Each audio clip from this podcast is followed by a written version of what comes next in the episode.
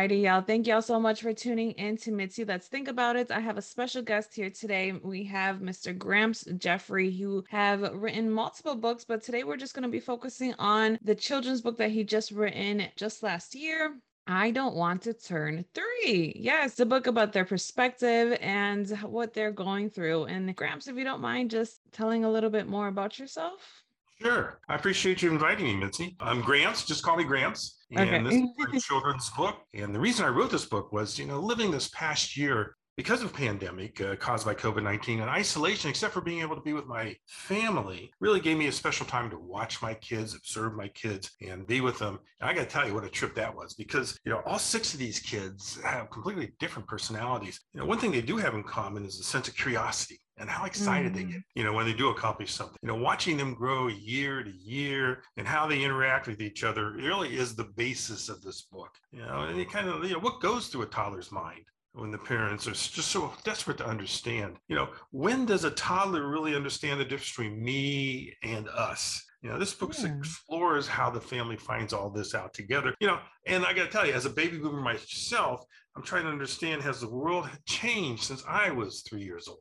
So, you know, the, the, basis of the book is, you know, at what age do we begin to take responsibility for our actions? Is it three years old? Is it 13 years old? Is it 23? You know, again, I got plenty of my contemporaries that are 63 years old that still don't take responsibility for their actions. You know, so, no, that's very true. Yeah, you know, so that's that's really what this book is about. Was it hard for you to put your mindset in a child's perspective, or do you think the fact that you were exposed to your grandchildren and for that amount of time during the COVID situation, that it allowed you to really just step back and take a second just to really think in their perspective? How were you able to get it in a child's perspective to write this book? Well, this is a true story. Okay, I don't know if oh, you've okay. seen a copy of the book. It's it is I don't want to turn three, and all these pictures are pictures that I took. So, for instance, this picture that's on the cover is a mm-hmm. picture of uh, Levi and Jackson in the bathtub. Actually, I sent it oh. to the illustrator, and uh, she did it in a more cartoonish look. So throughout the book are actual pictures because it is a true story. This is when Jordan was getting ready to be celebrate his third birthday. He was taking everybody else's toys. He wasn't sharing with everyone. He got caught. And yeah. uh, the way this story ends, and again, I, I'm going to tell you the end of the story, but it's only 32 pages, so you get to the end in 20 minutes anyway. um, is that Olivia, who's the oldest, uh, who was eight years old at the time, comes up with the idea that they all should give their toys to the homeless kids downtown. And you know, and, and that's how it brings them all together. So it's a story, it's a true story that happened to my family, but you know, the way kids interact in two, three, four, five years old, I am sure is happening in every single family in the world. So mm-hmm. it's just mm-hmm. my observations of what happened in mine. No, yeah, it's a good way to put it. And I like the way that you were able to do that because I write children's books as well. And I always try to put myself in that mindset of a child because, you know, sometimes as an adult, we forget to put our mindset as a child, to think as a child, or to remember how it felt when we were children, you know, and how we were exploring and how we were going through life, you know. And so I think it's necessary that sometimes us as adults read these children's books to remind ourselves that when we are dealing with children, to take a sec and just reflect, you know, because sometimes certain adults they just get too rattled and they put their perspective as an adult and they keep it even with children, you know, and sometimes we need to fluctuate. We need to adapt in our emotions and in the way that we speak and the way that we handle life. And sometimes just putting ourselves in that children's perspective really helps us, you know, be happy again, you know, and just enjoy life again. And I bet when you were spending that your time with your grandchildren, you were really enjoying life again in a different manner, right? Well, you know, the interesting thing about children, two, three, four, five years old, is they don't know how to lie yet. They just tell the truth. You know, yeah, whatever comes out of their mouth is really what they begin. For example, I was at my uh, grandchild Grace's birthday party, and she looks at me and she says, Gramps, you got a big belly. Okay. now, who else is going to tell me that?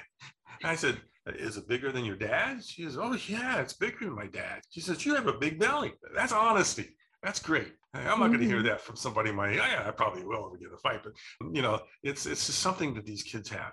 And so it's up to us as parents and grandparents is that we, it's necessary for us to teach children how to think not what to mm-hmm. think. Let them think that I got a big belly, but teach them how to think, how to ask questions. And you're talking about you wrote children's books, I write children's books, you know, and that really is one of the ways to start to begin to thinking them how to think. So for instance, you know, let's assume that we as parents and grandparents are getting into the habit of reading books to our children. Well, you know, what, what's the good thing about that? Why, why should we do that? Well, the first thing that we should, the reason we should be reading books to our children is it, be, it brings us to a bonding time. So mm-hmm. you, get, you get you get 20 minutes, you got a child sitting on your lap, you know, you're reading through a book. That's real bonding. It's a nice way to spend time together you know so so that's one of the reasons we should all make sure that we are taking the time to read children's books you know another reason we should be reading books to children is it supports listening skills now, you and I both know, especially with us being writers, that listening skills are the best skills that we have because the mm-hmm. more that we listen, the more that we can learn, the more that we can interact. You know, if we're in the business of selling, the more we can sell. So, the, the, the whole thing about teaching kids at a young age, two, three, four, five years old, these listening skills by taking the time to read with them is just so important. Another reason we should be reading to our children all the time is the cognitive and language development causes. So, in other words, there's words in books they don't understand. Sometimes I don't understand them either, but you know they don't understand.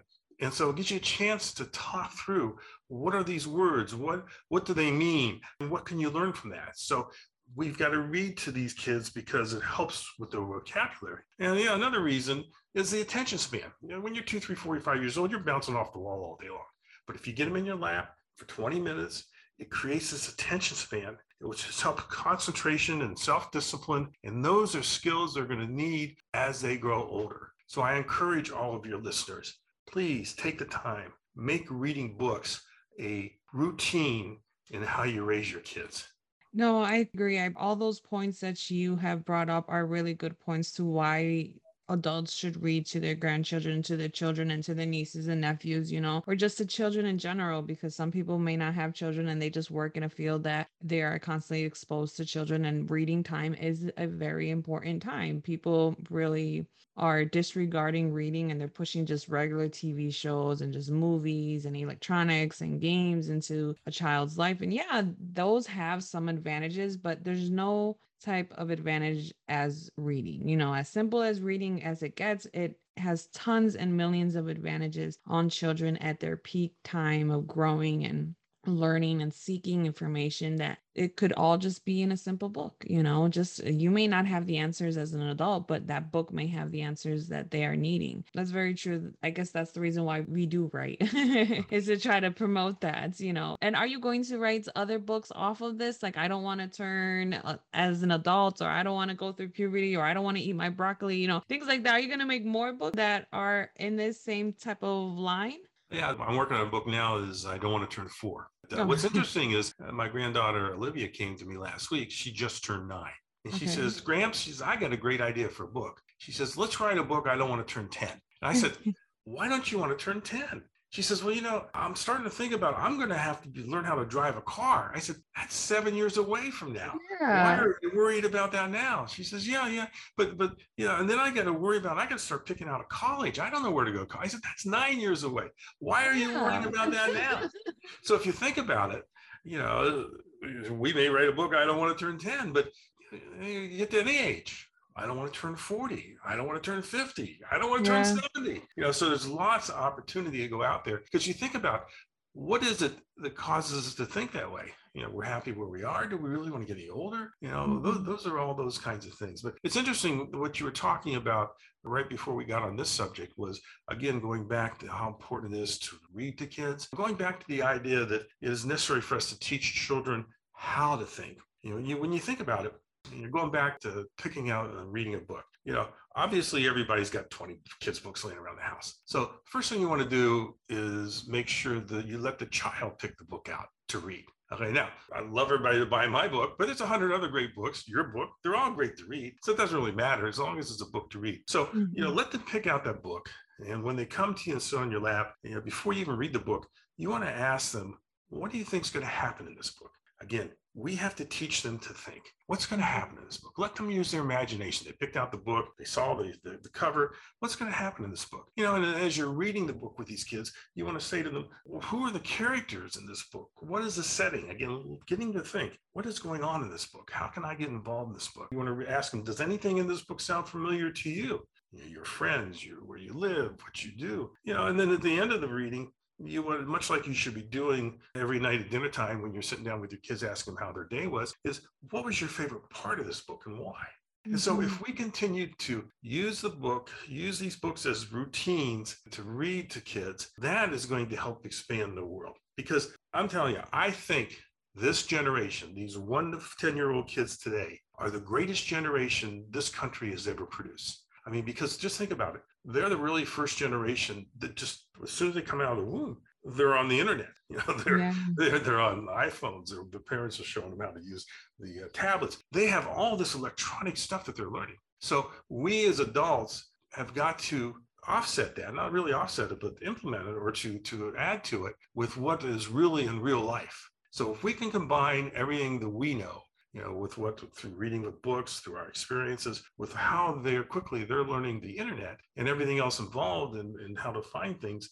You know, this generation is going to take this country to a whole new next level. Yeah, I absolutely agree because once we start stimulating these children's mind in a different way or just in general because sometimes certain kids don't even get their mind stimulated, they're just robotic and they're just stuck in a certain routine that it doesn't allow their mind to be stimulated or they get pushed to have a certain mindset without even having allowing them to explore because it's like you said instead of teaching kids what to think. We should teach kids how to think because how to think on their own will start a different movement within themselves. They'll learn what they like what they don't like or what they even want to learn you know? So I applaud you as a writer that you were able to just write a book for children in a children's perspective because it will help many children out there to start thinking in a different way. You know what? This kid doesn't want to do that, but I like doing this, you know, or they don't like a bath, but I love my baths, you know, things of that nature. Just kids, like you said, just start pointing them out and just start asking questions. That's a great way to get kids more stimulated in their environments and just to acknowledge what's going on besides watching other kids play with toys or,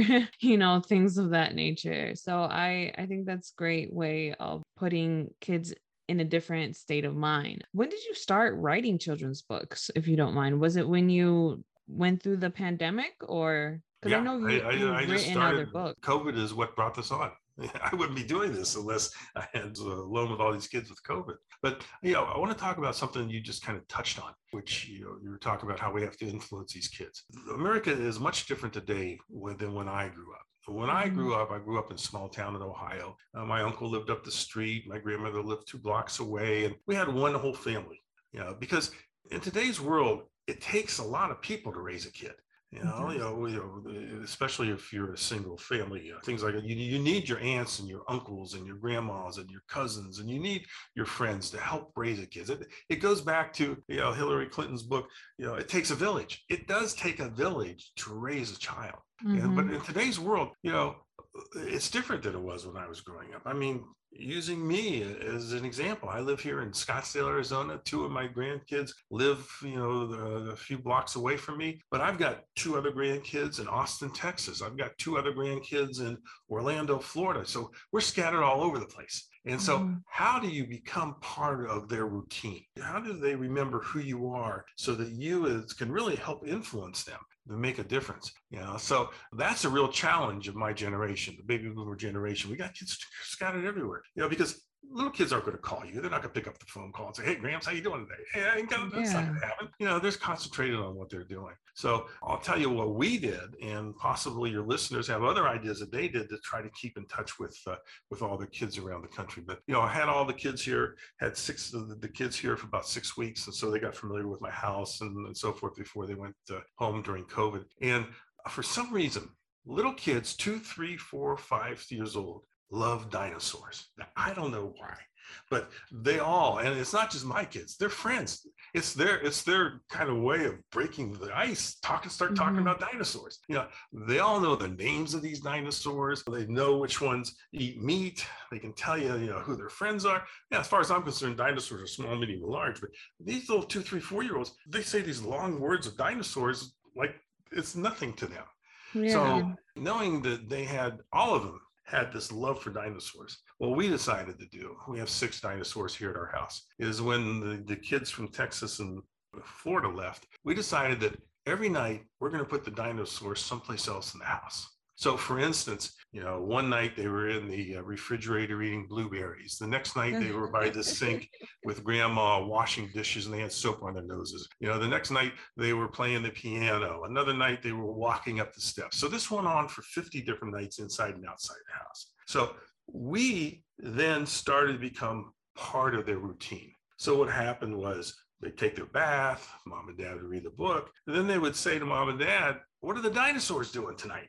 So you know they would uh, they would call my wife's iPhone so we could do FaceTime, and they say, "Where's Gramps? Where's Gramps? What are the dinosaurs doing tonight?" So that gave us a way to keep in touch with these kids that weren't down the block from us. You know, gave us a way for us to make an influence on their life, and gave us a way to again challenge them by having them teaching them how to think. You know what are the dinosaurs doing tonight? So that was just something that we did i'm sure your listeners can come up with other things they are but but we have got to reach out and especially during these hard times uh, caused by all this uh, sickness is to, to keep in touch with these kids and help them grow I most definitely agree. We need to start helping the next generation grow because they are getting filled with so much information and so much information is accessible to them. They may not fully understand all of the information, but sometimes I have noticed is that kids will start to just put two and two together to whatever makes sense in their mind, you know. So once children and adults actually start talking and communicating about what's going on in the child's mind, then the adult can have a better way of giving them the information that will actually make sense in the right way you know? So like you said we don't know i mean as an adult i don't know all of the dinosaur names. I don't but the child does. But because we understand where the time frame of dinosaurs we're able to help the child put the information that they know in a certain time frame and we can combine and work together. And that's what i think adults need to do as well because and me being a first time mother i just had my child just a month ago and i'm just thinking of all these ways i want to incorporate reading and, and learning and all these tactics that help my child grow in the best manner for him without having to depend on an ipad. And it's hard you know sometimes i have to read other people's books about how to best do this type of things. And i think the more that we communicate with each other as adults and letting each other know that oh somebody else has an idea of better way of doing something is a nice way that everybody the village can all work together. And that's what people need to do is just all work together for the common good of the next generation. Because once we die what's going to happen? Nobody knows because we're going to be dead. It's interesting that you say that because you know if you take a look at the pandemic and what's happened 16% of the population is 65 years and older, yet 75% of the COVID deaths are coming out of that same age group. So we are losing this whole generation, my age generation, much quicker than we should be. You know, and so you've got to take advantage of each one of the days that you have. Along those same lines, the pandemic has kids reading less. They're reading less because of the pandemic. You know, according to the United Nations Educational Science and Cultural Organization, I think called UNESCO, there are 584 million children worldwide today that are experiencing reading difficulties. Yeah, that's a lot of kids. Now, before the pandemic, there were 460 million.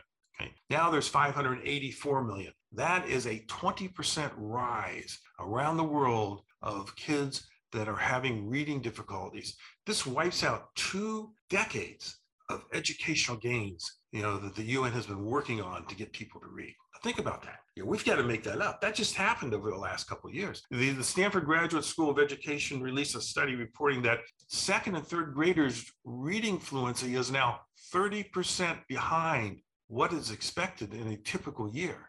That is important because reading fluency really helps you do broader uh, problems and you know learn more things whether it's in the in later years whether it's on math uh, you've got to be able to read. Step back and think about that. Those are dramatic things that just happened over the last couple of years. So we as adults have got to step in there and we have got to make up for that. We have got to make that part of our routine. You know and now i'm talking to grandparents because you know the grandparents we figure, hey, we raised our kids, our kids are going to take care of them. You know, if we did a good job, they'll take them. We got to jump back in.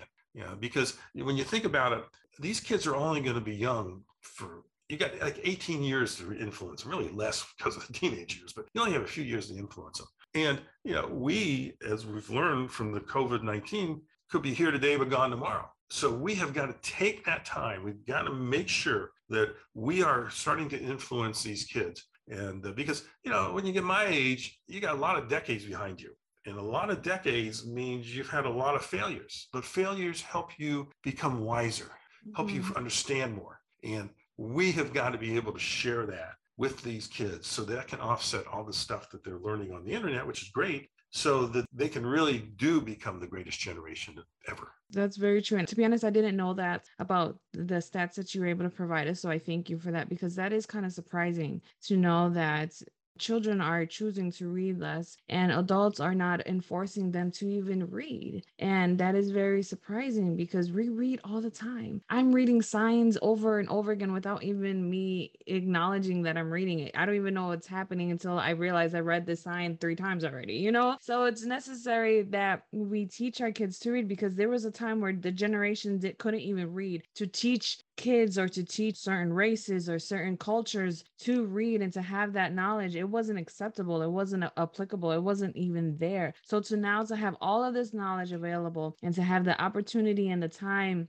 or some people may not have the time but to have the opportunity to teach kids the necessities or just common facts or just common knowledge is sad to see that it's not being done pretty much you know what i mean? That it's just not being done. It's basically shows that the adult that are having the kids are kind of lazy you know? They're choosing or they're just and not have the time because let's be honest as adults we're always busy with cooking and cleaning and taking care of the house and just working long hours just to maintain a roof over our heads. As adults it's hard to just have the time to read to your children you know? And and I just feel that we need to at least have the books accessible for the kids because sometimes if it's accessible to kids, just have a, a bookshelf or just have a Kindle there with all of the, just the books eh, there just to have them read would be a better option than to just not have it at all. Because if there's no options for children to even choose that route, then what will the children choose? You know, I don't think a lot of people actually think about that.